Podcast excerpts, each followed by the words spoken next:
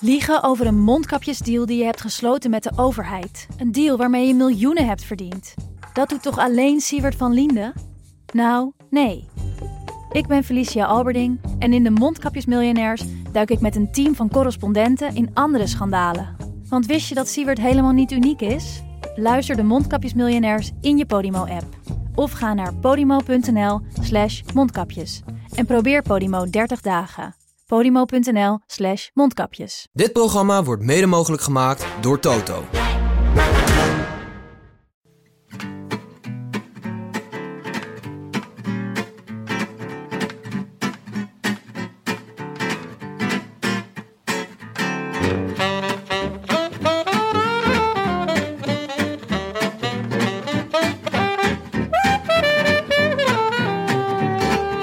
Het is zondag 2 september 2018. Live vanuit onze woonkamer in Amsterdam-West is dit de Rode Lantaarn, de wielerpodcast van Het is Koers.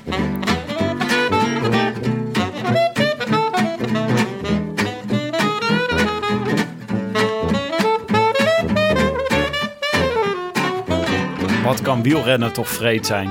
Voor de zoveelste keer dit jaar trok Bouke Mollema in de aanval. En Bouke doet het nooit half. Lange ontsnappingen in bergritten, lossen, demereren, weer lossen, weer demereren. Eruit zien alsof je elk moment van je fiets kan vallen. Headbangen, zigzaggen, wiebelen. Lange vluchten aan zijn fiets sleurend over de bergweggetjes. Dit keer reed hij achter Ben King aan, die min of meer toevallig was weggekomen. Bouke kwam steeds dichterbij, maar het mocht niet baten. De laatste 15 seconden bleken niet te overbruggen. Op La Covatia kwam de Amerikaan als eerste boven. Volledig afgedraaid. Maar hij hield het tijdperk Mollema dapper van zich af. Het is een vrede sport. Met niettemin een mooie dagwinnaar. Benjamin T. King uit Virginia. Benjamin King uit de Verenigde Staten. In de tijd van zijn leven. Het is in eh, zijn carrière zijn eh, mooiste, mag je wel zeggen. Zonder enige twijfel. Nog mooier dan die vorige. Want dit is een knaller op La Covatia. Wat een race. 200 kilometer in de aanval. I wish I could be in the south of France.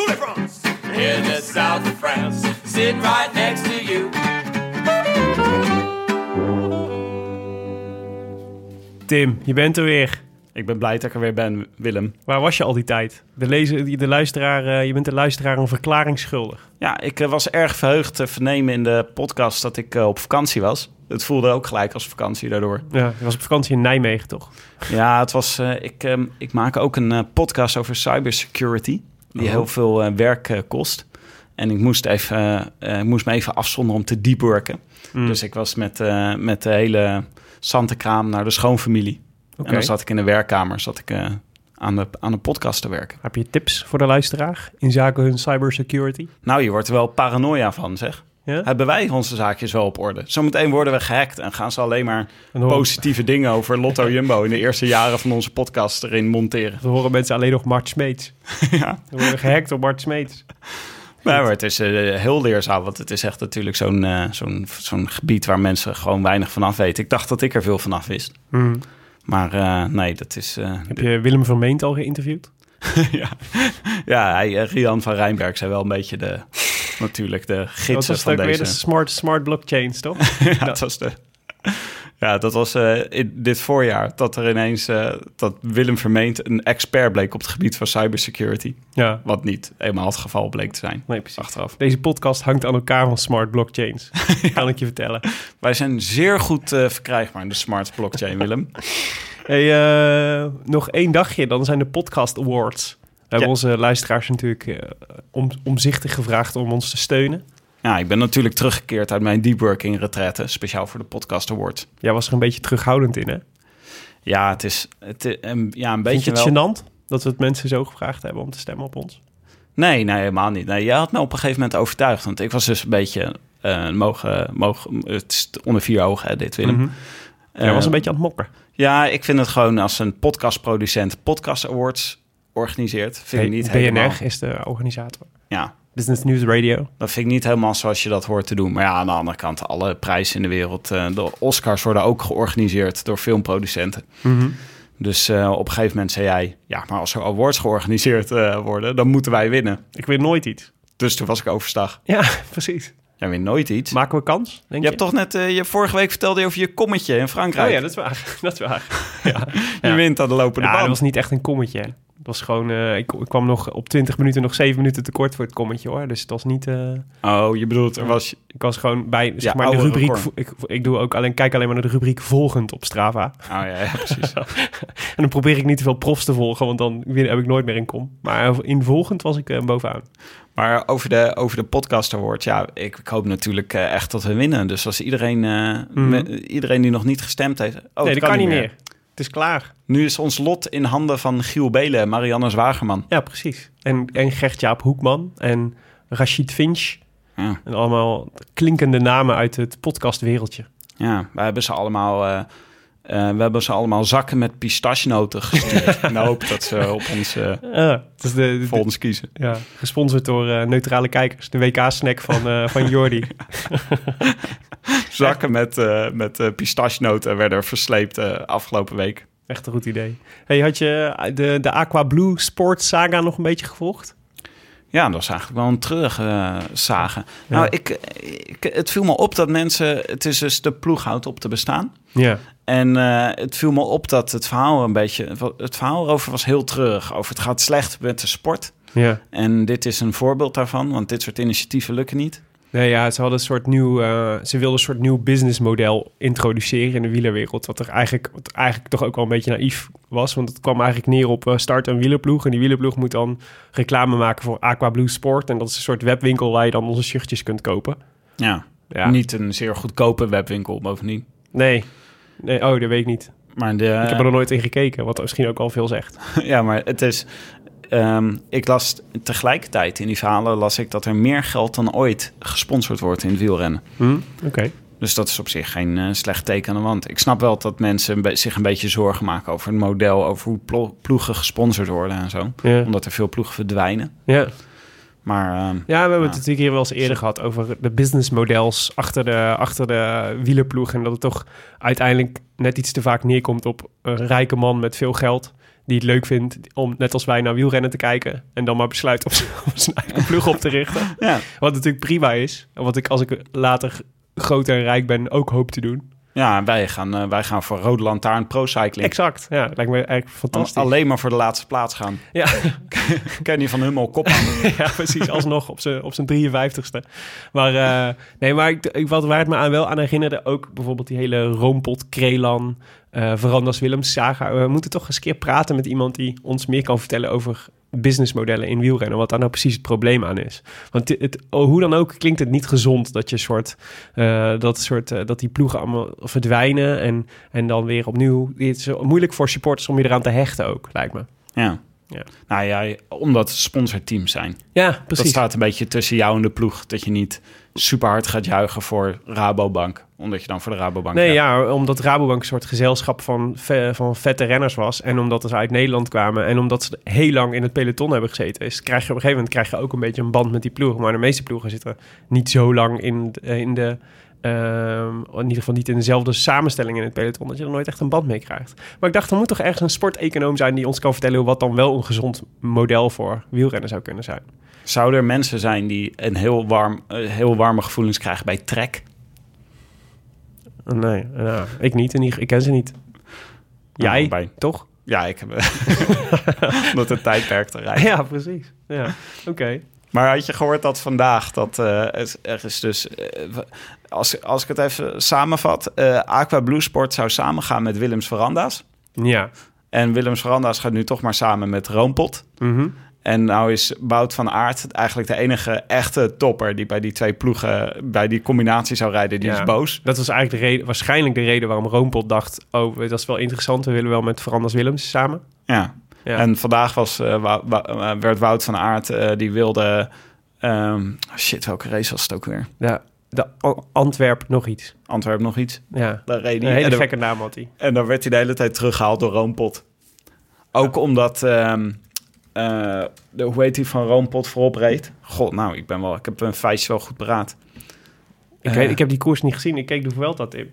Ja, ik ook. Dit is ook. Ik probeer ook iets na te vertellen wat ik gelezen heb, Willem.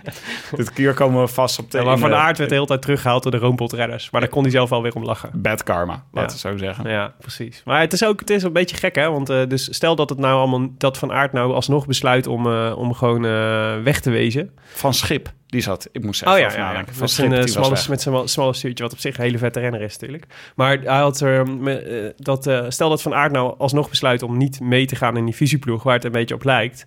Ja, dan zit je dus met, eh, met eh, allemaal van die, van die, van die tweedehands Belgen in één keer in je ploeg. Dit is niet voor ons, goed voor onze promotiestrategie in Oh België. nee, we wilden juist uitbreiden in de Benelux. ja. Talentvol, talentvolle jonge renners uit België. En heb jij, eh, heb jij nog... eh, eh, je hebt nog gebeld met Jets Bol. Ja, zeker. Twee keer al deze week. Hoe gaat het tussen jou en Jetsen? Nou, goed. Ja. Wat is jouw indruk? Ja, hij is moe. Dat, is, dat was vooral mijn indruk. Dus je merkt... Ja, ik denk dat je... ehm, ik merkte al in, dat, in die telefoongesprekken... die je overigens kunt terugluisteren in onze podcast tweet... dat, ze, ehm, eh, dat, hij, nou, dat hij heel moe was. Hij zei dat hij het heel warm had. Wat, nou ja, dat, lijkt, dat lijkt me logisch als je in lijkt me- 40 graden moet fietsen. Lijkt me twee, twee emoties die andere renners ook ervaren. Ja, maar hij had vorig jaar had hij natuurlijk een super goede eerste week. En ehm, toen eh, haalde hij echt, eh, toen was hij twee keer mee in ontsnapping en toen werd hij keer achtste en zo. En toen reed hij virtueel in het rood eventjes. En, eh, en dan daar, ja, onbewust ga je het daar natuurlijk toch mee vergelijken. En nu is hij gewoon, eh, hij rijdt gewoon mee in het peloton. Hij zei dat hij al een keer had geprobeerd te ontsnappen. En, eh, en, maar dat, ja, dat, dat lukte niet echt. Hij zei, op een gegeven moment keek ik om en toen zaten Nibali en Sagan in mijn wiel. dat is dan wel weer vet, dacht ik. En, eh, maar toen zeiden, ja, dan weet je wel wat voor etappe het wordt. Namelijk, daar gaan die grote jongens die willen zich ook mee gaan bemoeien.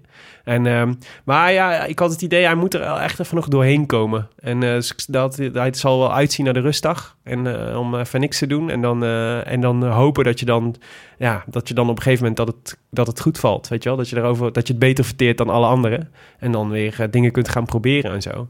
Want ja, het is toch wel, eh, ja, wat we al zeiden hè, aan het begin. Het is voor hem, hij heeft nog geen ploeg voor volgend jaar. Dus dit is en eigenlijk zijn enige kans om, hem echt, om zichzelf echt in de kijker te rijden. Dus ik vermoed dat het wel redelijk... Ik ken die, ik ken die hele wielereconomie ook niet helemaal op mijn duimpje. Maar ik vermoed wel dat er een soort rechtstreeks verband bestaat... tussen de prestaties van Jetse Bol...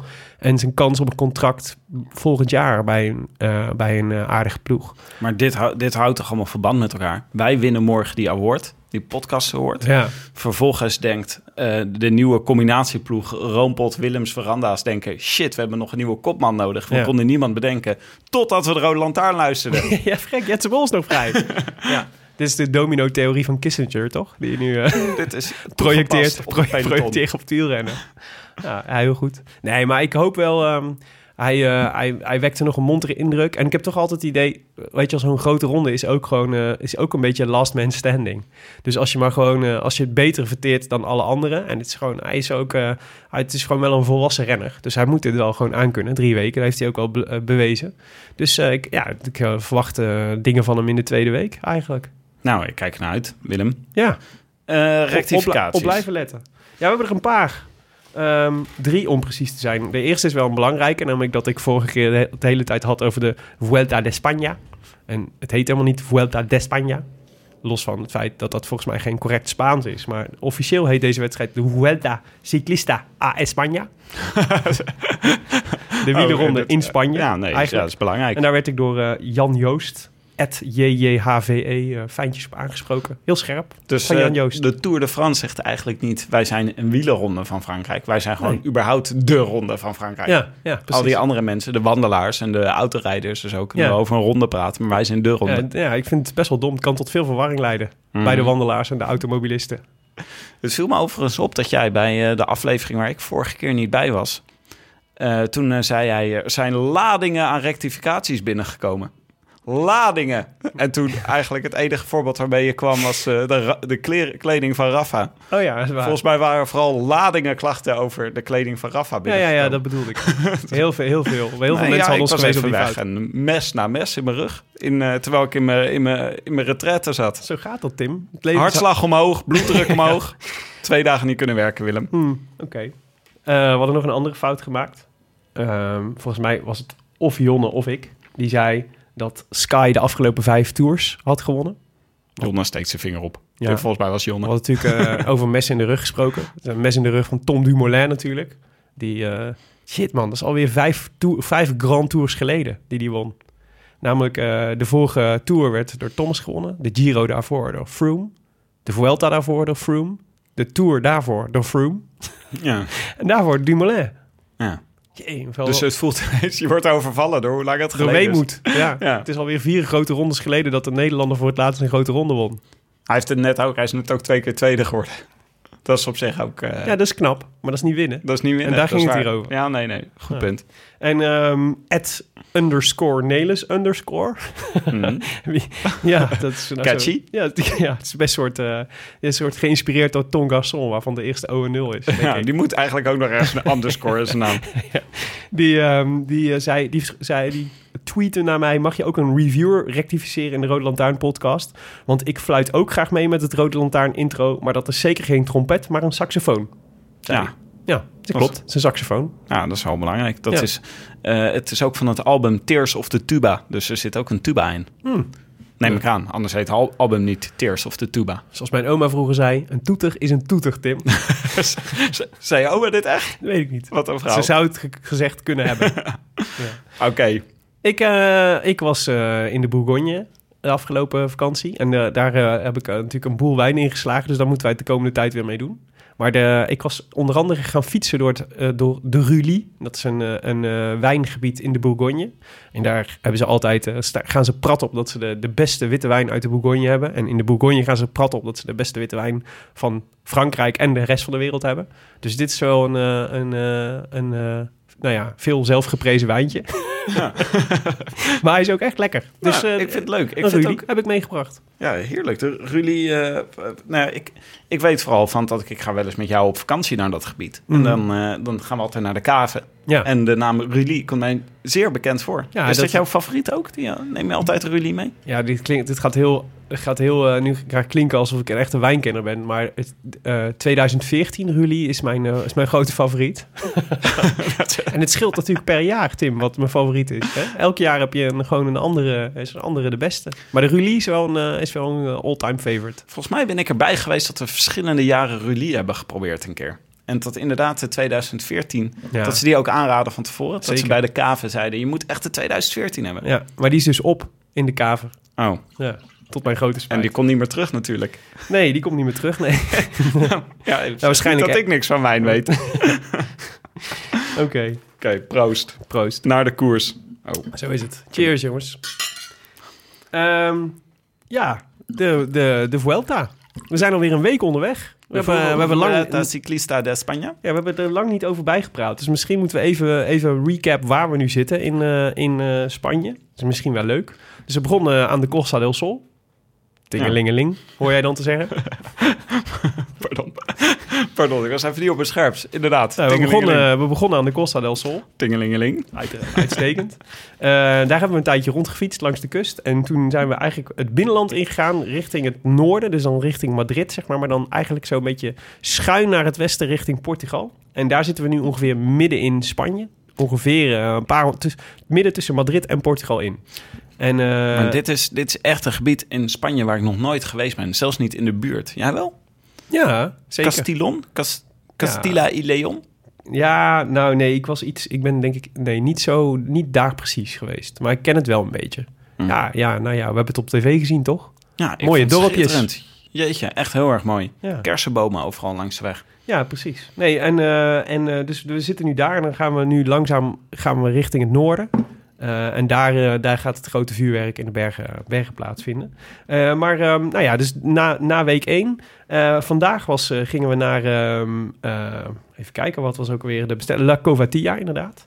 Een etappe van 200 kilometer. En nou ja, ja, was jij, eh, werd van begin tot eind uitgezonden. Heb jij van begin tot eind gekeken? Nee, ik, nee, ik heb niet. Ik heb later heb ik ingeschakeld. Het was meer vanwege babylogistiek, waar wij ook altijd mee te maken hebben, Willem. Snap ik. Maar, eh, ik Maar je moest eh, op tijd inschakelen om, de, om de, de kopgroep gevormd te zien worden. Want ze gingen eigenlijk... eh, de, de, in de neutrale, neutrale zone was, reed Sagan lek. Dus daar moesten ze nog even op wachten. Dus een soort vertraagde start. Maar daarna duurde het volgens mij een- maar echt maar een kilometer of zes... voordat, voordat de kopgroep wegging. Ja. En, eh, en, en wat voor kopgroep, hoor je dan te zeggen? en, nou, ik, zat, ik, was, ik, ik heb een prachtig intro, introotje bedacht voor deze etappe. Oh, En jij gaat al gelijk naar de kopgroep. Dus ik stond een beetje beteuterd als ik je aan aan het kijken. oh oké. Dacht, Nou, sorry. Mag ik nog heel even mijn introotje doen? Doe jij je intro? Wa- Want deze etappe had eigenlijk twee belangrijke beklimmingen. De Prato del Pico. Mhm. Een klim van 15 kilometer waar sowieso het kopgroepje ging ontstaan. Dat wisten we al van tevoren. Mhm. Eh, en eh, daar eh, wilde jij net een bruggetje naar maken. Maar waar het allemaal om draaide vandaag is de slotklim, La Covatia. Een beginnende klassieker. Dat heb jij er volgens mij bijgeschreven. Ja, omdat, kijk, de Vuelta heeft natuurlijk een beetje... Kijk, de, Tour heeft allemaal van die legendarische klimmen, hè. De Mont Ventoux en de Tourmalet en de Alpe d'Huez en zo. En, eh, en die, ehm, die, die kent iedereen en wil, iedereen wil die dan natuurlijk allemaal beklimmen. En daar is de Giro en de, en eh, de Giro heeft natuurlijk de Stelvio en de Mortirolo en zo, die een beetje die status hebben ook. En, eh, maar de Vuelta heeft daar altijd een beetje moeite mee gehad om een soort echt klassieke, klassieke klimmen te hebben. En dat moet natuurlijk ook, daar moeten epische gevechten hebben plaatsgevonden en zo. En eh, La Covatia is er wel eentje die, eh, die de potentie heeft om... eh, die, die had ik in ieder geval een keer eerder gezien. Ja. En daar had ik goede herinneringen aan. Onder andere door Bouke. En eh, volgens mij was dit de vierde keer of zo dat ze hem opgingen. Zoiets, denk ik. Ja, En, eh, dus- vijfde keer volgens mij. Ja, dus, eh, nou ja, dus als hij in de komende twintig jaar nog een keer of vijf in het, in het schema zit... dan is het een klassieke klim. Ja, oh ja, maar ik snap het ook wel. Want het is gewoon een schitterende klim. Want het is, het is een vrij korte klim van 10 kilometer. Ja. Het is zeg maar voor de klimmers die met heel veel kracht zo'n berg op kunnen rijden. Iets meer dan voor de hele lichte springveren. Ehm, maar eh, het was vandaag nog steeds 32 graden in Spanje en het waaide hard. Dus het was Ja. echt eh, het was niet makkelijk. Maar het, aan, onderaan de klim is het heel erg zigzaggen. Door allerlei kleine weggetjes, korte afdalingjes en zo. Door, maar vooral ook door zo'n prachtig dorpje zeg. Ja, Dat, eh, je bedoelt dat het dorpje waar ze... met die, Candelario met die, eh, met die kinderkopjes waar ze Ja. omhoog moesten. Ja, Ja. dat was prachtig, ja. Dat was echt een soort muur waar ze nog op moesten rijden. Zo Ja. vlak voor de klim. En volgens mij het leek me alsof, alsof echt een gedeelte van het peloton daardoor nog steeds best wel verrast werd. Ja, Want eh, ik had ook, Michel en José, die waren ook van, oh ja, we wisten wel dat deze eraan kwam, maar hij is wel echt pittig. Ja, nou, een beetje classic Vuelta toch? Dat ze gewoon alle stijgingspercentages verkeerd afdrukken en zo. Ja. ja. Jetse Bol zei ook in een telefoongesprek dat hij in het routeboek... dat ze iedere keer de, de, het profiel van de etappe zo schuin printen... zodat het leek alsof het minder stijl was dan het eigenlijk was. dus dat hij, dat hij eigenlijk een soort vervormende, vervormende bril nodig had... om het echt goed te kunnen zien. Om, het, om de moed erin te houden bij de renners. Ja, er is ook nog niemand afgestapt, maar dat berust dus allemaal ten dele op een misverstand. Dat al die sprinters die denken, oh, het zal nog wel mee wat we voor de kiezer krijgen. Ja, klopt ja. En eh, in 2011, eh, dat was die etappe dat Mollema tweede werd. En Dan Martin won. ja. Achter het hobbelpaard. Niet gezien vandaag. Nee, ik ook niet. Mollema nog in het shirt van de Rabobank zag ik in, eh, want ik keek nog even de etappe terug. Of het laatste stukje van de etappe. En ja, dat was jammer. Martin was wel echt te sterk toen. Maar ik was het vooral, het was 2011 nog maar, dat hij in het, in het shirt van de Rabo reed. En dat was ook de Vuelta, dat hij het puntenklassement in de, in de Vuelta won. Dat was Ja. ik ook helemaal vergeten. Dat is ook, eh, het puntenklassement in de Vuelta is als een puntenklassement nergens anders. Nee, het is een soort rare optelsom van van alles. Ja. Ja. Gewoon, Het is niet eh, voor de beste sprinter of zo, nee. Nee, gewoon hoe leuk je bent bij de barbecue. Ja. Of je als eerste bij de start bent en zo. Precies. Maar goed, de kopgroep ontstond waar die eh, gedacht werd te ontstaan. Namelijk bij het eerste klimmetje. Ja, de alle, ja, het allereerste klimmetje al meteen, inderdaad. En eh, een mooie kopgroep. Mollema, Tom Lezer zat erbij voor eh, Lotto Jumbo. Dylan Teuns, Thomas de Gent. Reto Hollenstein, dat is de, de grote favoriet van Frank Heijnen. Dus die zal er wel blij mee zijn. Eh Jesus Esquera, Esquera. Luis Math. Dat is, die was van Caja, Caja Rural. Luis Angel Mate. Ik had toch gehoord dat jij in Spanje ook nog hebt gewoond, Willem? Aan jouw Ik doe uitspraak. daar mijn best over, voor. Kenneth van Bilzen en eh Aritz, Ar- Aritz Bagues. Hmm. Ja. En eh sla, je- sla je Ben King expres over? ja. En Ben King. Die zat er ook bij. Je wilde voor het effect, voor het dramatische effect niet zeggen... Oh ja, en Ben King. Ja. Je al een etappe had gewonnen. Dus Ja, dan, dan werkt het gewoon zo. Dat je niet nog een keer mee mag zitten met een, eh, met een ontsnapping... en de etappe mag winnen. dat zou wel netjes geweest zijn, ja. Maar ehm, op elke... Ze, zij eh, werkten goed samen en ze, kwamen, ze gingen eerst eh, vrij snel naar, vijf, naar een minuut of vijf. Eh, en elke klim die ze tegenkwamen was eh, Luis Angel Mate, de, de, de blauwe bolletjes trui drager. Die, ehm, en dus de, de, zeg maar, tot de leider in het bergklassement, die was eigenlijk als eerste boven. Hij neemt me, ik ben altijd zeer, eh, zeer eh, ingenomen met Luis Angel Mate, omdat hij, zijn, omdat hij altijd zo heel erg opzichtig zijn, eh, zijn bidonnetjes naar, naar het publiek eh, gooit, zodat ze het kunnen pakken. Maar ook zijn rapjes van zijn, eh, van zijn eten en zo altijd keurig netjes terug in zijn zakje doet. Het is een hele nette opgevoede Een jongen. Dirk Kuyt. Dirk Ja. Kuyt van het peloton. Ja, hij is, net, het is gewoon een nette, opge goede opgevoede jongen, Luis Angel Mate. Mama Angel Mate mag eh, tevreden zijn. Maar het is zo'n renner die, die elk jaar weer in de Vuelta tevoorschijn komt. Volgens mij stoppen ze hem na de Vuelta in een archiefkast. En dan mag hij pas een jaar later weer uitkomen. We hebben nog een klimmer nodig. We, hebben nog, we, we hebben nog Louis in de archiefkast. Geen zorgen. Tevoorschijn gehaald. Afgestoft en op een fiets gezet. Ja, maar ze, het is vrij lang was het vijf minuten. En toen liep het, eh, volgens mij gaf het peloton er in één keer de brui aan. Of dacht, eh, het is wel goed zo. En toen eh, liep het uit naar eh 9 minuten 58. En toen zat ik te hopen dat het naar 10 ging. Ik weet niet of ze het daadwerkelijk hebben gehaald. Want toen begon, kreeg ik eh kinderperikelen. en toen ik terugkwam was het alweer iets minder. Als ze die prijs morgen niet winnen, Willem, dan komt er door onze kinderperikelen. Ja, dan zeggen ze, de Rode Lantaarn, hoog gescoord op alle categorieën, maar logistiek zeer zwak. Precies. Maar ehm, ja, ja, het was eigenlijk eh, tot aan het... eh, nou ja, je, je ziet dan, ze, rijden met die groep dan de finale in. En eh, het blijft keurig samenwerken. Maar meestal als het zo 30, 25 kilometer voor de finish is... dan weet je al wel, dit gaat eh, met 11 man. Gaan, gaan mensen proberen te demareren. Volgens mij was Thomas de Gent de eerste die, eh, die aanging. Eh, en, ehm, en, maar de, de echte, eerste echte demarage was, ja, was eigenlijk meteen prijs. Want toen ging 19 kilometer voor de streep. Echt vrij vroeg. Ik dacht, meestal zijn dat zeg maar de soort van de eerste pogingen. en- Of wanhoopspogingen van renners die niet echt heel erg goed zijn. Maar ehm, Ben King die ging op, eh, op 19 kilometer. En En, dit was eh, in het dorpje, hè, in het mooie Candelario, Ja, op, de, en- op de kasseien. En je zag eh, Mollema even kijken. En die bleef zitten. Vervolgens. Ja, en, eh, en Louis Mas ging wel mee. Ja, Volgens mij was King, die ging achter Mas aan, toch? Mas die ging eerst op kop en toen ging King er volgens mij weer overheen. Nou, in ieder geval, Mhm. eh, het was wel een beetje demereren en, eh, en overnemen. En het leek me een moment voor Mollema waarop hij, hij dacht... de Gent is volgens mij de beste in deze groep. Ja. Dat zei hij ook achteraf, dat, Ja. dat hij dacht dat de Gent de beste was. En dat hij een beetje erop gokte dat de Gent hem ging terughalen. ja. Want Mollema had zelf ook al een paar keer mensen teruggehaald. Ja, en veel op kop gereden ook. En, eh, en King, eh, eh, hij, zei, ja, hij pakte vrij snel anderhalf minuut. En dat is wel veel. En dat, daar- los van dat, je, dat we niet zo goed wisten of het nou zo'n hele goede klimmer was... en dat Mollema een betere klimmer is. Maar na 200 kilometer, ik vond dat het verschil wel snel opliep. En Ja. ik, mm, ik, wist, ik zat te kijken namelijk op het moment dat hij aanging, King. En toen ik zag Mollema twijfelen. En ja, achteraf is dat makkelijk, eh, makkelijk praten natuurlijk. Maar dat is, als je het dan hebt over de, de moment the race was won, zeg maar... Ja. Ja, de, de, de, de fout was natuurlijk dat hij mee had moeten gaan. Ah, maar dit was pokeren. Dit was ook Ja. gewoon gokken dat Thomas de Gent de beste was. en dan zo. dat hij erachteraan gaat rijden. Ja, het is geen Want King had al een keer gewonnen. geen- Nee, het is geen nee ja, ik neem het altijd op voor het tijdperk. maar ja, het was, eh, het je zag hem ook echt zo eh, naar de zijkant van de weg gaan, Mollema. Echt zo en kijken van wie gaat er nu achteraan. Ja.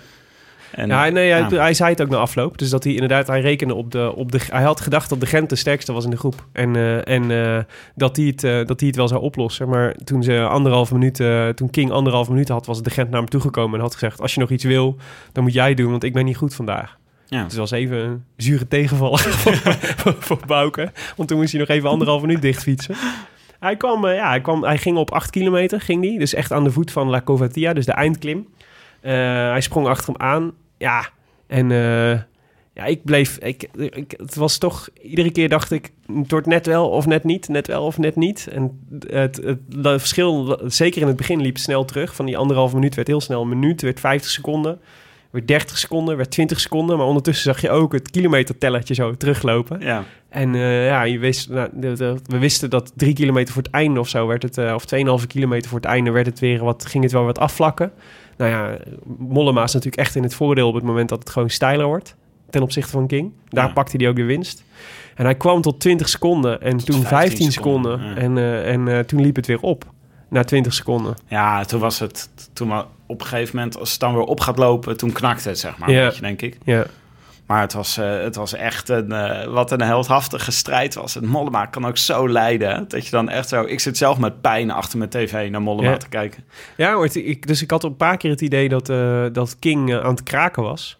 Maar dan ging die motor er een beetje naast rijden. En dan zag je dat hij er toch echt best wel tempo op had. Maar hij, had echt, hij fietste zo'n zware versnelling.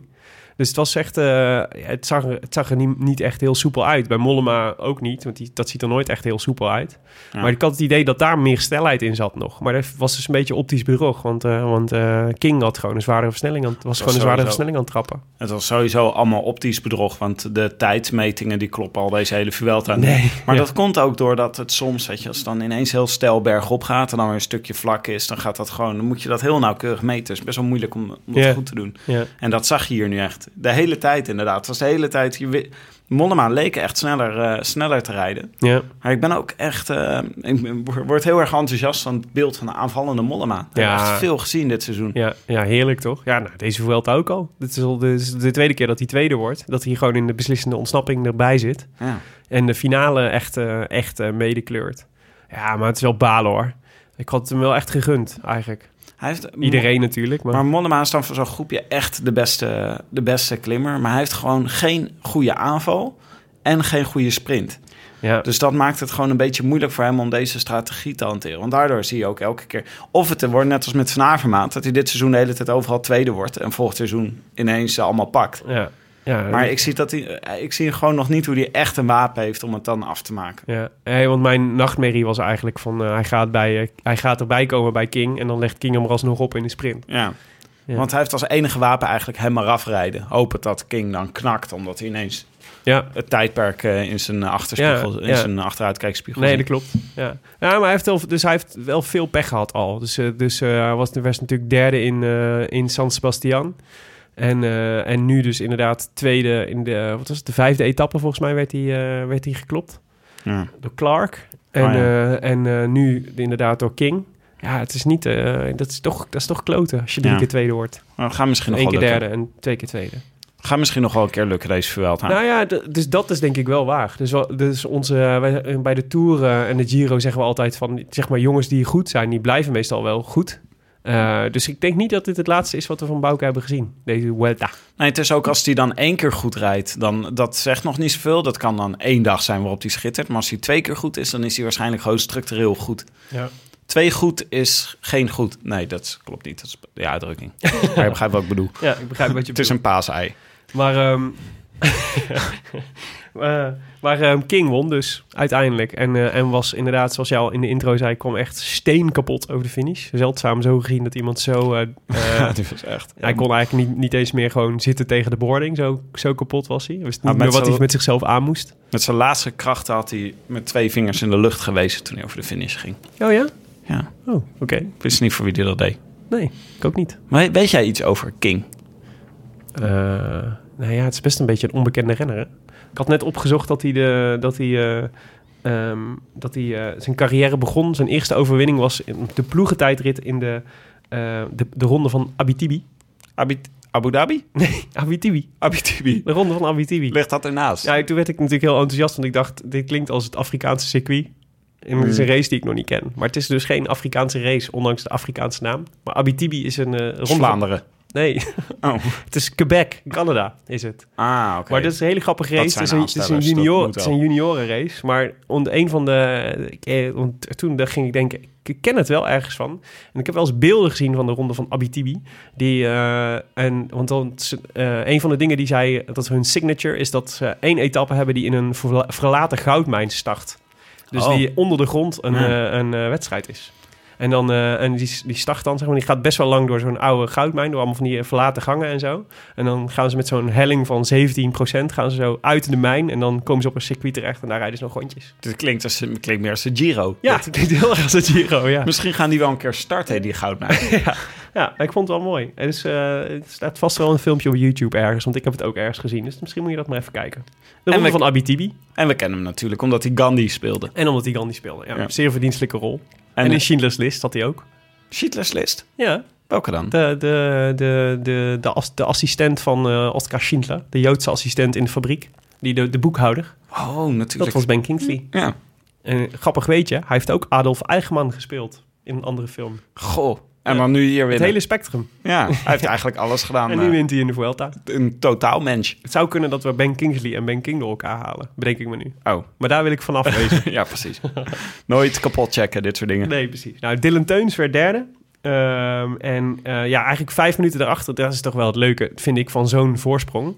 Eh, los van de dramatische regie van de, van de Vuelta altijd, waar je altijd het idee hebt dat de cameraman, zeg maar, kwijt is waar hij nou eigenlijk naar moet kijken.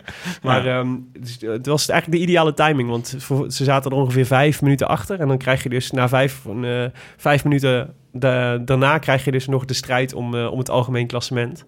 En maar eh, die mochten er ook bleven wel heel lang zitten, hoor. Ja, Vandaag. heel lang. Ja, Dat ze tot vijf minuten voor het einde wachten, was wel jammer. ja. Het is ook een beetje een, een verdedigend gezelschap wat er dan bij elkaar rijdt. Hè? ja. Dat Ja. vind ik wel gewoon... eh, Ja, het zijn, verdedigers. Klopt. zijn mensen die niet... eh, eh, een- heel groot gedeelte van de favorieten die hier rijden... Hmm. zijn geen mensen die... of geen rijders die het de laatste tijd voor elkaar krijgen... om succesvol weg te rijden. Nee. Ik bedoel, Lopez hebben we de hele Giro in de wiel van Dumoulin zien hangen. Mhm. En Quintana lukt het ook al een tijdje niet. Nee. Oeran diep- ook niet. het dieptepunt vond ik dat, dat Kelderman aanging. En daar zat overigens heel veel snit op. Ik was eh, erg onder de indruk van Het Kelderman. dieptepunt was dat Kelderman weg. Nee, dus het, nee, het dieptepunt dus toen Kelderman wegging, waar ik heel erg van onder de indruk was. Toen sprong Quintana achter hem aan. En eh, toen hadden ze een gaatje met z'n tweeën. En toen wilde Quintana niet overnemen. Terwijl ik dacht, dit is je kans om gewoon om, om, eh, om gat te slaan op die andere jongens in het, in het klassement. Maar ja, Quintana, of, of hij kon niet, dat zou kunnen. En hij wilde alleen nog maar, maar, maar aanhangen. Maar het was echt, het was heel, ik vond dat een hele rare move. Dat was echt de ultieme verdedigende tactiek. Dus eh, of, ja, of ze moeten Kelderman echt gemarkt hebben als iemand die, eh, die ze echt als grote eh, favoriet voor de eindzege zien. Maar dat lijkt me ook sterk. Als je, ik bedoel- Nou, als ze de voorbereidingsetappe van ons hebben gehoord. ja, ja, dan misschien wel.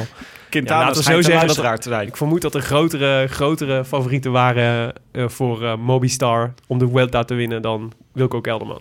Ah. Dus het was gewoon een rare actie van Quintana. En heel exemplarisch voor inderdaad voor hoe verdedigend die, gasten rijden. En Miguel Angel Lopez ook. Zo'n zo'n superleuke renner die altijd, juist altijd moest hebben van zijn aanval. Die, die nu gewoon inderdaad voor de tweede ronde achter elkaar alweer zo'n beetje zit kloten ah, in het, in het wiel van iemand. Het is alsof, je, alsof we weer naar eh Cadel Evans aan het kijken zijn.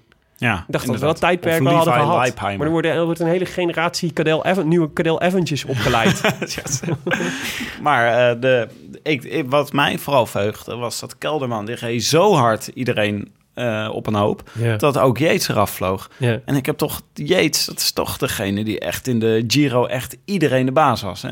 ja, Dus dat vond ik wel, de eh, eerste twee weken. ja, totdat wij ingreden. Maar in principe, Ja. Nee, dat is waar. Nee, nou, Kel, nee, hij was heel goed, Kelderman. Hij zei het ook, dat, hij zich, dat, hij, dat dit zijn beste dag was tot nu toe. Wat ik echt heel verheugend vind voor eh, wat er allemaal nog komen gaat. ik begreep niet helemaal Want dat was het idee, hè? Dus- Hij gaf heel verwarrend commentaar na afloop. Hij zei, ja, ik eh, voelde me niet zo goed, maar eh, ja, ik voelde me vandaag gewoon heel erg goed. Zei hij na afloop. Ik denk dat hij gewoon Ik weet niet moe- wat ik ik daarvan- denk dat hij 200 kilometer gefietst had op het, eh, op het randje en helemaal kapot was. Dus misschien niet zo helemaal helder antwoord meer kon geven. Oh, ik interpreteerde het als... Ik voelde me deze Vuelta nog niet zo heel goed. Dat dat pas begon te komen. En dat ik nu... Dat hij nu voelde Ah, van... oh, ik ben heel goed. Ja, ik, ik dacht dat hij, zei, dat hij bedoelde... ik was nog niet zo sterk als dat ik vandaag was. Ja, Ik ben nog niet zo, deze Vuelta nog niet zo sterk geweest als nu. zeg ja, maar, ja. Maar dat is, Nou, dat is dus waarom dat ook heel verheugend is. Omdat we, als je de voorbeschouwingsaflevering tenminste geluisterd hebt, Tim... dan was dat, eh, dan was dat eh, de... Ik heb eh, alle messen luid, Oh luid en duidelijk ontvangen. Maar dat is de, de theorie rondom Kelderman was... De, de, de, onzekerheid zat hem in het feit dat hij weinig koersdagen had gehad. En het fijne wat daarvan is dat je nog fris bent. Maar dat betekent eigenlijk dat je, dat je in de Vuelta... ehm, eh, koershardheid op moet doen. En beter moet worden naarmate de, de koers vo- vordert. Nou, ik vind het heel hoopvol dat hij na zeven dagen koers zegt... eh, beter is dan op dag één, zeg maar. Dus ik denk, Ja. als hij die lijn kan vasthouden... eh, met ook bijvoorbeeld de tijdrit die er nog aankomt... waar hij, als ik zo even kijk zeg maar, naar de G- GC-favorites... toch wel echt, een, eh, echt de, de, de, de klopperman zou moeten zijn... Poeh, dan, dan liggen er wel kansen hoor, voor Kelderman om, eh, om eh, podium te gaan rijden hier op de, in de Vuelta. Je hebt gelijk natuurlijk dat niet echt tijdrijders tegen klimmers zijn. Zoals in de Giro en de Tour de- dit keer. Nee. Want het is Wilco Kelderman is een goede tijdrijder. Maar de rest is eh, Lopez en Quintana en Oeran en eh Ja, Isigire. Ja, ah, die, die laatste twee die kunnen het wel, maar niet zo goed als Kelderman. Nee. Klopt. Nee. Dus eh, nou ja, dus het was, dat, was, dat was heel hoopvol, vond ik. Dat is een mooie, mooie gedachte om de rustdag mee in te gaan. Ja, want hoe staan we nu in het klassement? Je hebt dus... Ja, nou ja, dus, de, dus de, zeg maar om, het even, om het even af te maken. Dus eh, de, er kwam een groepje van vijf, ehm, eh, ja, vijf renners. Dus Angela Lopez, Nairo Quintana, Kelderman, Oeran en Jon Itagire. Die kwamen eigenlijk met z'n vijven. Dat was, dat was wel het sterkste quintet van de GC. Simon Yates zat er eigenlijk net achter. Bennett en eh eh, Valverde, Pinot, Kruiswijk, die zaten daar weer een seconde of twintig achter. Dus dat was denk ik, viel ze toch een beetje tegen, denk ik, dat ze dat niet konden bijhouden. Ja, Vond het niet- zeker jammer voor Lotto Jumbo, want die hadden best wel de klim gemaakt tot dan toe. Ah, maar Kruiswijk, het was niet echt een etappe voor Kruiswijk. Omdat het gewoon zo'n... Nee, maar als je voor het algemeen klassement gaat, moet je hier kunnen, aan, eh, moet je hier kunnen aanhaken. Ja, maar hij, hij zei gewoon schade beperkt houden. En dat is in principe goed gegaan. Dus hij was zelf volgens mij niet ontevreden. Ja, oké. Dat is waar. Ehm, nou ja, en, en, eh, ja, we hadden dus eh, Rudy Molaar heel lang in het rood in de afgelopen dagen. Maar eh, nu is het Simon Yates, die een seconde voor staat op Alejandro Valverde. Vind ik wel leuk. Dat betekent waarschijnlijk ook dat Yates gaat aanvallen. ja, keihard gaat hij aanvallen. Dat zou, ja, dat denk ik ook, ja. En ehm, eh, of, of waarschijnlijk zoveel stress krijgt dat hij morgen ziek uitstapt. Omdat, omdat het hem herinnert aan de, aan het, aan de Giro die- waar die, eh, die hij het liefst wil vergeten. Maar ik bedacht me ineens, zegt het jaar 1667 jou wat? 1667. De slag bij Simon Yates. Nee, dat is eh, toen eh, Michiel de Ruiter eh, de, de Theems opvoer. En Oh. allemaal Engelse oorlogsschepen eh, Ah. Ten onder deed gaan. Ja. De oorlog tussen Nederland en Engeland. En toch ook dat, eh, dat ene vlaggenschip eh, de achterkant ervan had meegenomen. Die nu ergens eh, zichzelf, in, in wat? een of ander museum hangt. Oh ja. Die hadden we, oh nee, die hadden we laatst teruggegeven aan de Engelsen. Ja? Ja. Moet je me weer overtoepen? ja. ja. Maar dit is dus gewoon... Er is ook een oorlog tussen Engeland en Nederland bezig. hè? Want ik zag in één keer voor me hoe dit ga- gaat zijn dit seizoen.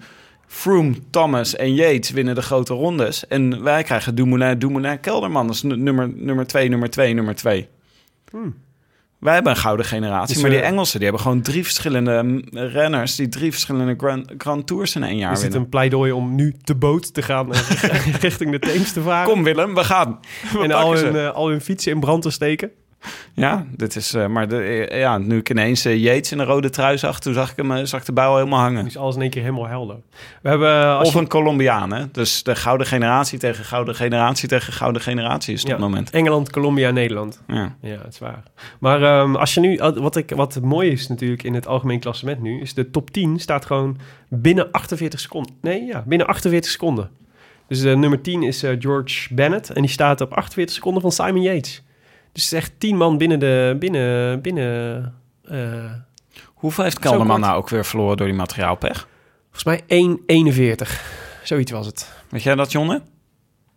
Ja, Ja, Jonne zegt eh, duim omhoog, zegt hij. Nou ja, dus hij staat op 1 op, eh, 1,50 nu. Dus hij was, eh, ja, ja, Hij had echt heel kort gestaan. Ja. Ja, zeker. Nee, ja, had ze al heel kort gestaan. Nee, maar het, het is extreem zuur. Het is vooral zo zuur omdat je... Ja, dit is... Hij zei het zelf volgens mij ook. Dit is, eh, dit is de, tijd die je kunt winnen in de tijdrit straks. Dat is eigenlijk wat je nu verloren hebt in, eh, met dat ongeluk. Maar je Dat gaat was dus, precies trouwens het, het, het omgekeerde ongeluk van Dumoulin. Had je dat meegekregen? dus iemand reed tegen zijn achter Ja. aan. Ja. Ja, Dumoulin rijdt tegen iemands voor u aan. ja, precies. Maar dit ga je dus krijgen, en die oorlog tussen Engeland en Nederland. Het gaat om van die eh, tot op het laatste moment blijven zitten. Dat is 1,44. We krijgen correctie binnen, Willem. Het was 1,44. Ja, voordat we rectificatie kunnen krijgen. Oké. Ja. Dat wil ik niet meer zien. Wat heeft dit... Mogen geen, eh, van de baas geen eh, rectificaties meer. Eh, maar dat neemt niet weg dat nog steeds... Even kijken, 1,44. Dan, Nou was ja, dan, is, dan had hij nu op 6 seconden gestaan. Ah ja, precies. Ja.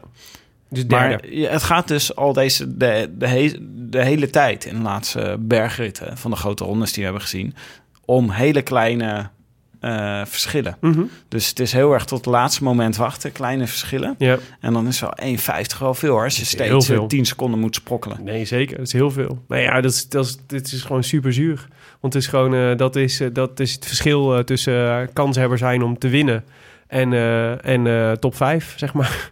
ja, ja, je, ziet het nu. Dus de, de, de eerste 10 staan zo close. eh, Op al 48 seconden. Ja, de- op al die mannen moet je een minuut goed maken. Ja. om de, op de top 10 binnen te ja, komen. En hij kan het wel hoor. Want het zijn, ik bedoel, het is, het is, dat, dat redt hij wel. Maar het is een stuk, een stuk luxere positie natuurlijk. Als je gewoon. als, je dat niet, als je niet begint met die achterstand. ja. Goh, wat een pech heeft deze jongen. Ja, ja, ja, dat is waar. Hij kijkt ook een beetje zo in die interviews na afloop. Kijkt hij ook als iemand die heel veel pech heeft. Ja. Ja, vind je? Ja, Dumoulin is natuurlijk al veel meer... Die is al wel verder daarin. Of zo. Dat hij soort... Die had in de Giro...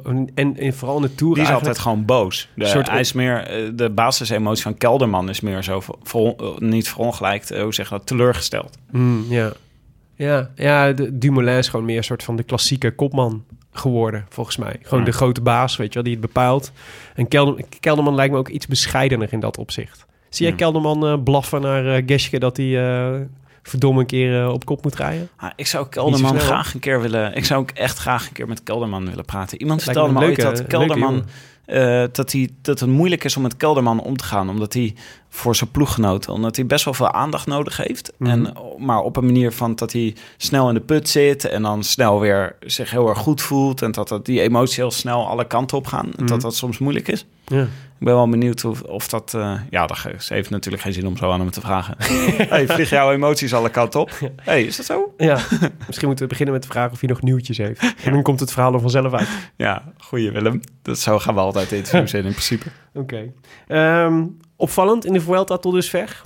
Wat, eh, wat, eh, wat is je opgevallen in jouw afgelopen week? Ja, ik wa- was dus ik was verbaasd dat er, zoveel, dat er zo verdedigend wordt gereden door de, door de Mhm. kopmannen. Ehm, de, ja, eh, dat we nu een week, een week in de Vuelta, dat je van tevoren naar het schema kijkt en je ziet zoveel bergen en zoveel dingen, zoveel momenten dat er dingen kunnen gebeuren, Ja. dat ze elkaar nog niet echt aangepakt hebben. Mhm. Wat heb jij? Ehm, nou ja, de pech van Kelderman. Valverde alweer op twee rit, dat hij alweer op twee ritzegen staat. Ja, moest wel echt, moet wel echt laten gaan als, het, als ze echt gaan rijden vandaag. Ja, maar ja, hij heeft, zijn, zijn Vuelta is alweer geslaagd. Hij, volgens mij rijdt hij hem als voorrijding op het WK. Eh, en eh, dus niet, niet voor het algemeen klassement. Ik denk dat hij straks gewoon dat hij misschien nog een weekje voor Quintana rijdt en dan, eh, en dan afstapt en zich gaat voorbereiden op, Ja. op het WK. Maar dan heeft hij ja, twee ritzegers op zak. En in de komende week staat er ook nog wel, een, staat er ook nog wel iets op het programma waar hij wat mee kan hoor. Dus eh nou ja, dat. En King is natuurlijk dat die twee ritzegers in één week. Dat is natuurlijk ongekende luxe voor zo'n renner die, ik denk, bijna niemand in zijn tourprono heeft opgenomen. Nee. Het is toch een beetje... Zo, dan ben je wel aan het cashen als je hem hebt. Ja, ja, ja, ja, precies. Nou ja, als je hem hebt, dan eh, terecht, want eh, dan heb je het goed gezien. Ik had het niet gezien, in ieder geval. Ehm, ja, en eh, ik, ik vond, wat ik het leukste vond eigenlijk, was die, ehm, die, dus die rit van Valverde die die gisteren won. Met die, dat, was, dat vond ik zo'n bizarre uitslag. Die rit, dat was dus Valverde won en Sagan werd twee, Danny van Poppel werd drie, Jon Izagirre werd vier. De- wat doet Danny van Poppel Nee, maar daartussen? soort, dat is dus, dus de top 10. Valverde, Sagan, Van Poppel, Izagirre, Nizzolo, Herrada, Yates, Lambrecht, Garcia Cortina en Kruiswijk. Dat zijn dus dat zijn tien renners die in, in geen enkele wedstrijd, zeg maar, in de top 10 bij elkaar zouden hebben staan. Dus dat zijn klimmers, algemeen eh puncheurs, eh, klassieke sprinters. Nou ja, klassementsmannen. Dus het is echt, dus, ik vond dit zo exemplarisch voor de, voor de Vuelta. En ook echt, nou ja, dikke complimenten aan de Vuelta. Want die hebben dus eindelijk kennelijk een aankomst gevonden. Of een rit gemaakt waarin we, Ja. de, waarin we al die mannen tegen elkaar kunnen laten strijden. Ja, Dus inderdaad. ja, wel echt eh, wel top. Ja, en als alle mannen tegen elkaar moeten strijden... en het is zeg maar met... eh, dan wint Valverde altijd. Precies. Nou, ik had nog opgeschreven Port en Nibali. Wat de fuck, jongens? Ja. Nou, dat is natuurlijk geblesseerd geweest. Dat, dat snap ik ook wel. Maar het zijn wel van Port die was types... ziek, hè? Van, dus die, was, die klaagde al, eh, die was ziek. Maar ja, dan nog valt het wel een beetje tegen.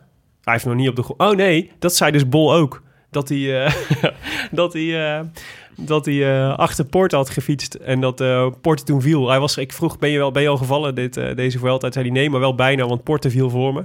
Oh, ja. En toen zei ik, eh, luister je nooit naar de Rode Lantaarn, want dan had je al geweten dat je nooit achter Richie Porte moet gaan fietsen. Hoe, kom- hoe haal je het in je hoofd? Je zei, ik fiets achter Dan Martin en Richie Port. Super gezellig, in de afdaling. ja. Maar, ik, maar Nibali is zo iemand die eigenlijk altijd goed is als hij meerijdt. Ja, En dat is, eh, dat is gewoon, het verbaast me wel dat als de camera zo, weet je, eh, je hebt altijd van die mooie shots dat de camera op de bergen even gaat kijken hoe alles achteraf waait. En dat je dan Port en Nibali met z'n tweeën ziet rijden. ja. ja dat Het klopt is gewoon niet, een raar beeld. Ik, eh, ik denk dat je maakte jouw hart geen sprongetje toen, eh, toen je ehm, net na het groepje ehm, eh, van de, van de Kelderman ook Fabio Aru zag binnenkomen. ja, de, de fietsende ventilator bedoel je. Nou, ik was oprecht wel een beetje verbaasd dat hij daar reed. En eh, toen dacht ik, hij dit, staat best goed ook in het zegt dit eh, nou iets over mijn, eh, over mijn verwachtingen van Fabio Aru? Of is hij, er, eh, is hij er echt een beetje aan doorkomen? Hij is elfde, staat in het klassement. Ja. Op, eh, op eh, 1 minuut 8. Nou ja, Ja. Weet je, dat, je zal het net zien. Dan laat ze Aru laat ze gewoon fietsen in een van die etappes. En dan denk je, oh, daar gaat Aru weer. ja. Aansteller. laat, laat maar, laat maar rijden. Laat maar rijden. Dan Heb je gezien in de afgelopen minuten. rondes? Ja, Ja. het is een scenario dat ik niet uitsluit, Tim. En ik weet wie hier op de bank gaat zitten juichen als dit, dit gaat gebeuren. En zijn, eh, zijn eh, Avengers muziekje weer opzet. Ja, precies. Ik word gewoon enthousiast als hij demareert.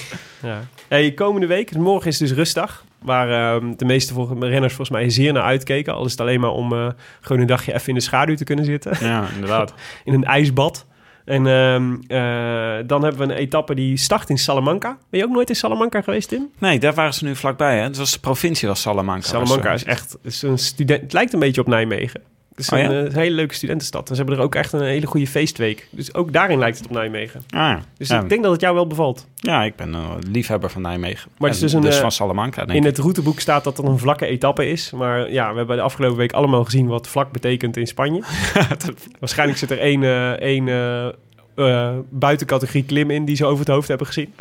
Eh, Jonne stuurt ons altijd vooraf aan zo'n eh, aan een ronde stuurt hij ons een, een overzichtje met etappes die interessant zijn, die we, die we moeten volgen, met kleine beschrijving erbij. En hij weigert ook gewoon om over vlakke etappes te spreken in, in Ja, Spanje. die Spaans vlak. Nou ja, dus vlak, vlakke etappe en eigenlijk, ehm, eh, nou ja, dus laten we zeggen heuvelachtig. En dan vanaf vrijdag gaan we, weer, eh, gaan we eigenlijk weer de bergen in. Met ah, vrijdag, zaterdag en zondag aankomst de berg op. En vrijdag is dan is, eh, La Camperona. En dat is, een, dat is eigenlijk een hele makkelijke klim. Met één eh, trick, namelijk er zit één stukje in van 25, met, van 25 procent. Oh. Wat, nou ja, wij, ik was in de voorbeschouwing was ik heel enthousiast over dat ik een stukje, een etappe had gevonden met een etappe met 23,7 procent. Dit is gewoon nog een stuk steiler. Maar dat gebeurt, dan gebeurt er toch eigenlijk nooit wat? Juist die Nee. beetje zo het halfslappe klim. Het is ook volgens mij best een, eh, best een kort stukje. Dus het is, Ah. Maar het is natuurlijk eh, leuk om te zien, hè? Maar misschien is juist de rest van die klim, die niet zo moeilijk is, een uitstekend moment om weg te rijden. Ja, dat zou goed kunnen. De etappe 14 is wat dat betreft, dus dat is de zaterdag-etappe. Dat is helemaal dat is naar Les Praieres de Nava. Mooi gezegd, Willem. Ja, ik weet niet of ik dit goed uitspreek. Hoe dan ook, maar dat is dus een... Les Paris de Nava. Nee, nu doe je gewoon Braziliaan. Oh, pardon. Het ligt wel vlak bij Portugal, maar het is hem niet. Nee, ehm, eh, en dat is een nieuwe berg, dus daar kunnen we nog niet heel veel over zeggen. Die hebben we in ieder geval niet op YouTube staan. Een nieuwe berg? Ja, Wat bedoel je daarmee? ja, die hebben ze net Was speciaal voor niet. dat is dat project van Thijs Zonneveld. Ah, die ligt daar. Ja. Ik snap het. En, ehm, en zondag gaan we naar Lagos de Covadonga. En die ken je wel, toch? Dat, is dat niet die berg waar eh, Quintana Geesink terugpakte? Heel goed. Twee jaar geleden inderdaad. Geesink Ja. die eh, de grote ontsnapping deed. En Quintana die hem, eh, nou ja, vlak, niet vlak voor de finish, maar wel bijna vlak voor de je finish. zo boos op Quintana altijd? Nou, nee, want dit was wel de hier hier won die wat. Ik vond het zonde dat Geesink toen niet won, natuurlijk. Want dat is altijd leuker. Maar eh, nee, ik- toen, dan, toen ging hij tenminste nog in de aanval, Quintana. Maar toen dachten we allemaal nog dat hij 25 was. Hè? Ja, dat is inderdaad... Oh, ja. Terwijl Eh, toen al super ervaren renner was met 40 dienstjaren achter de rug. enorm veel wedstrijdritme opgedaan. ja. Maar wij zijn er woensdag weer. ja, we moeten... e- Ja, precies. Dus laten we even naar de administratie gaan. Want dat aangezien we er aanstaande woensdag weer zijn... betekent ook dat we woensdag weer een voorspelbokaal hebben. Oh ja. Maar we moeten even de, de voorspelbokaal... want dat lijkt alweer eeuwen terug, of eeuwen geleden. Maar we hadden natuurlijk een voorspelbokaal lopen voor de proloog. En eh, dat, was, eh, dat was inderdaad een proloog. Ik, had, ik heb het teruggezocht op Strava. En bij de meeste renners was, het, eh, was hij, was hij 7,9 kilometer. Dus dan mag het proloog heten. Want de grens ligt bij 8 kilometer, zoals je weet. Dus mensen die de bocht iets ruimer nemen, die hadden Die natuurlijk hebben een, geen- ja, die hebben een openingstijdrit gereden. ja, ja, dat is waar. Mm, ja. Als je slecht bent in bochtjes, dan is dat echt een probleem. Maar ehm, nou ja, die, die voorspelbokaal was een prooi voor Jonne. Want Rowan Dennis won eh, ja, volgens ieders verwachting eigenlijk wel de tijdrit, de, de proloog. Een van onze luisteraars, Alex van der Hulst, die zou dit intellectuele armoede noemen. Intellectuele ja, armoede. Om hier met Rowan Dennis aan te komen. Dat is waar. Maar de Kingdom of Rohan won weer eens een, eh, won weer eens een proloog.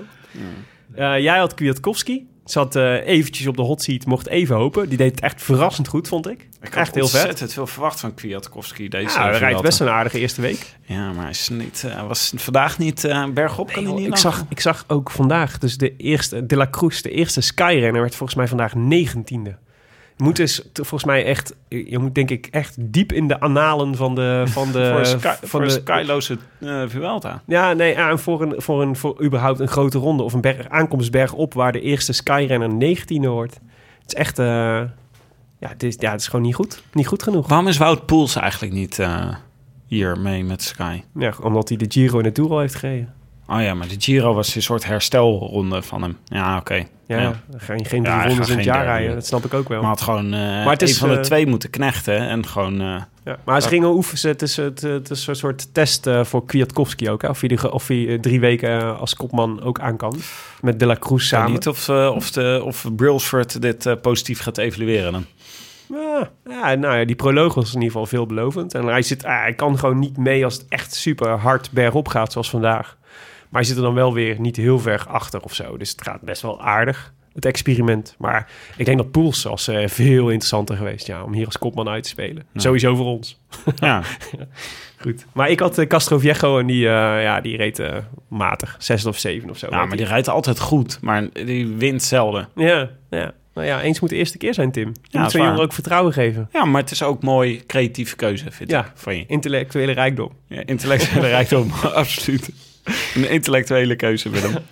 Maar eh, er waren echt heel veel mensen die Rowan Dennis goed hadden. Dus ik, ik was begonnen aan het lijstje te maken van de mensen die het allemaal goed hadden. Maar toen dacht ik, we moeten niet nog een uur vullen met gewoon het voorlezen van namen. Ehm, dus dat was echt veel te veel op, om op te noemen. We hebben tegenwoordig een nieuwe notaris. Notaris van Eyck.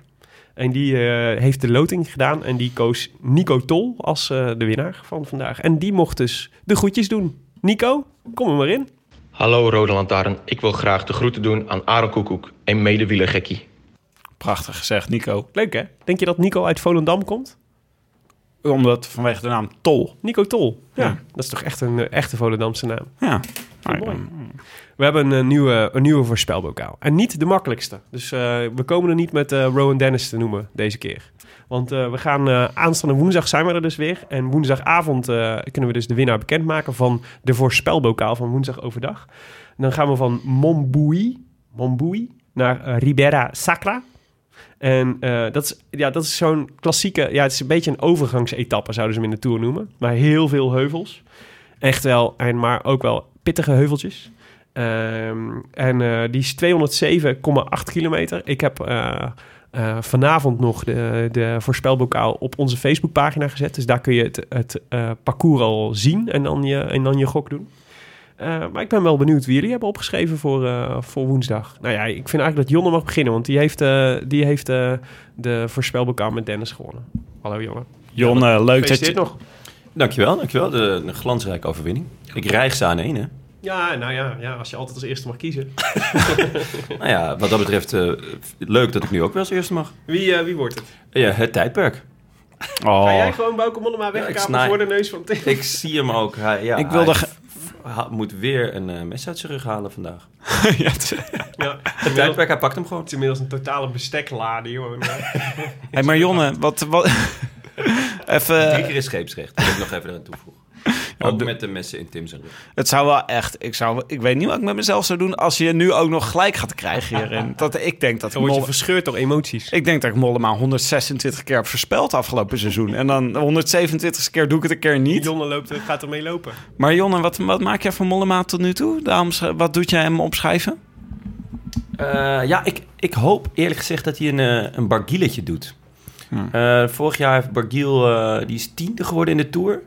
En die werd, eh, in de eerste week werd hij helemaal aan gort gereden. En toen dacht hij, nou weet je wat, ik ga gewoon overal aanvallen waar ik kan.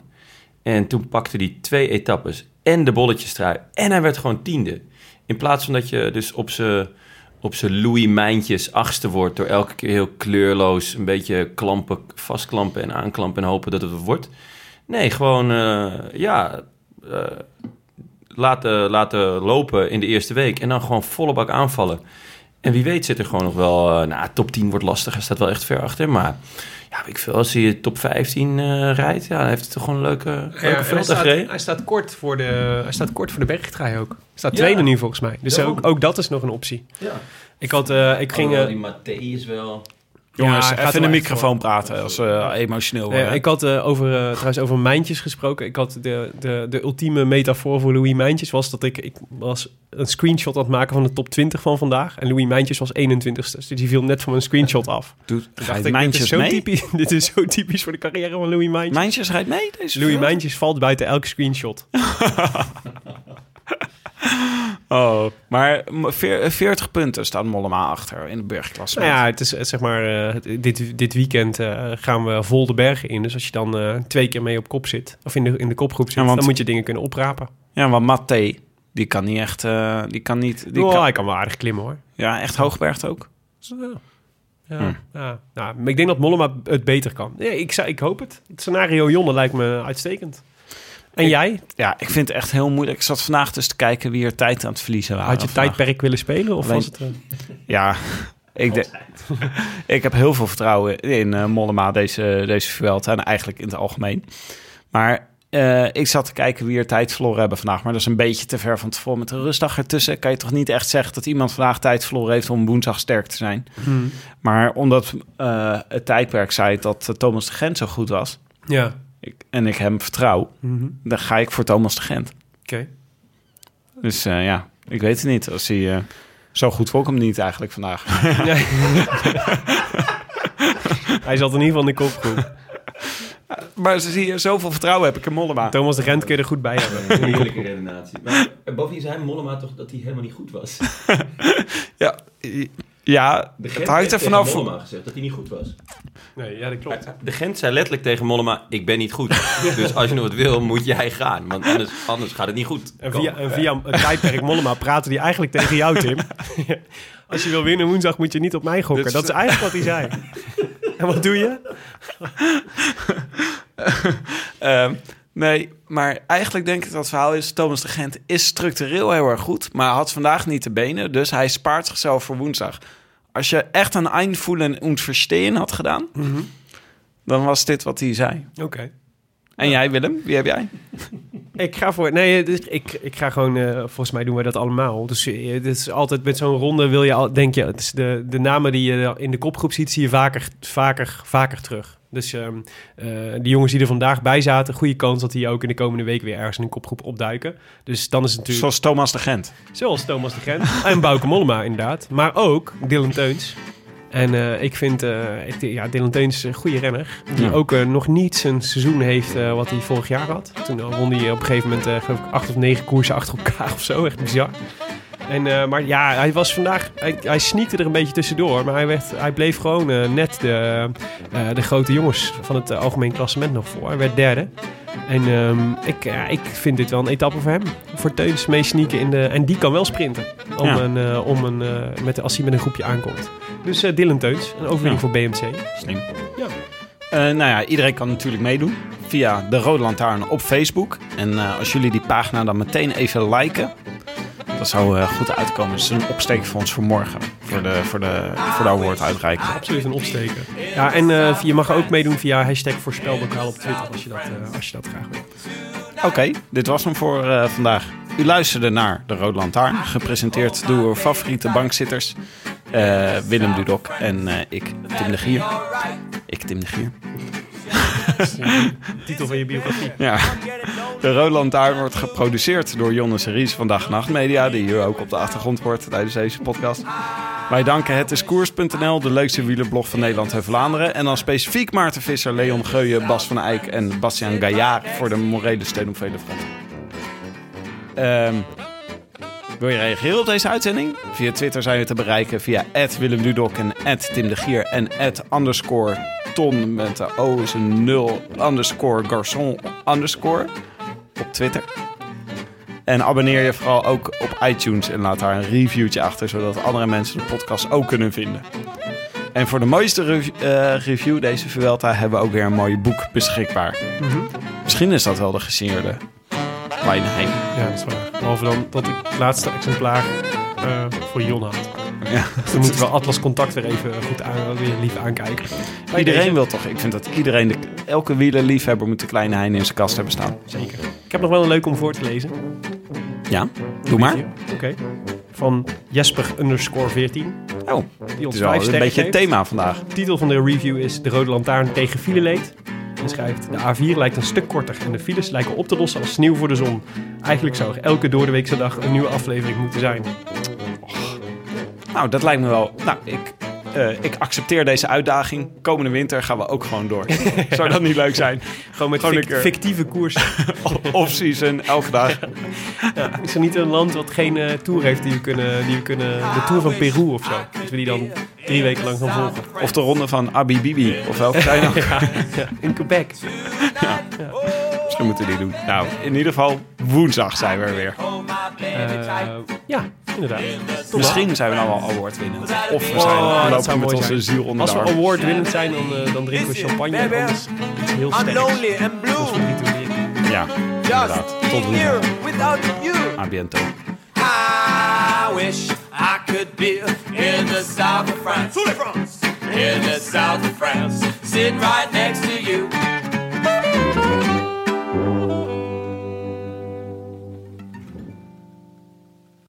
Luister nu naar de Mondkapjesmiljonairs. Een serie over de grootste mondkapjesschandalen van Europa. Want wist je dat Siewert helemaal niet uniek is? De Mondkapjesmiljonairs, exclusief op Podimo. Ga naar podimo.nl slash mondkapjes.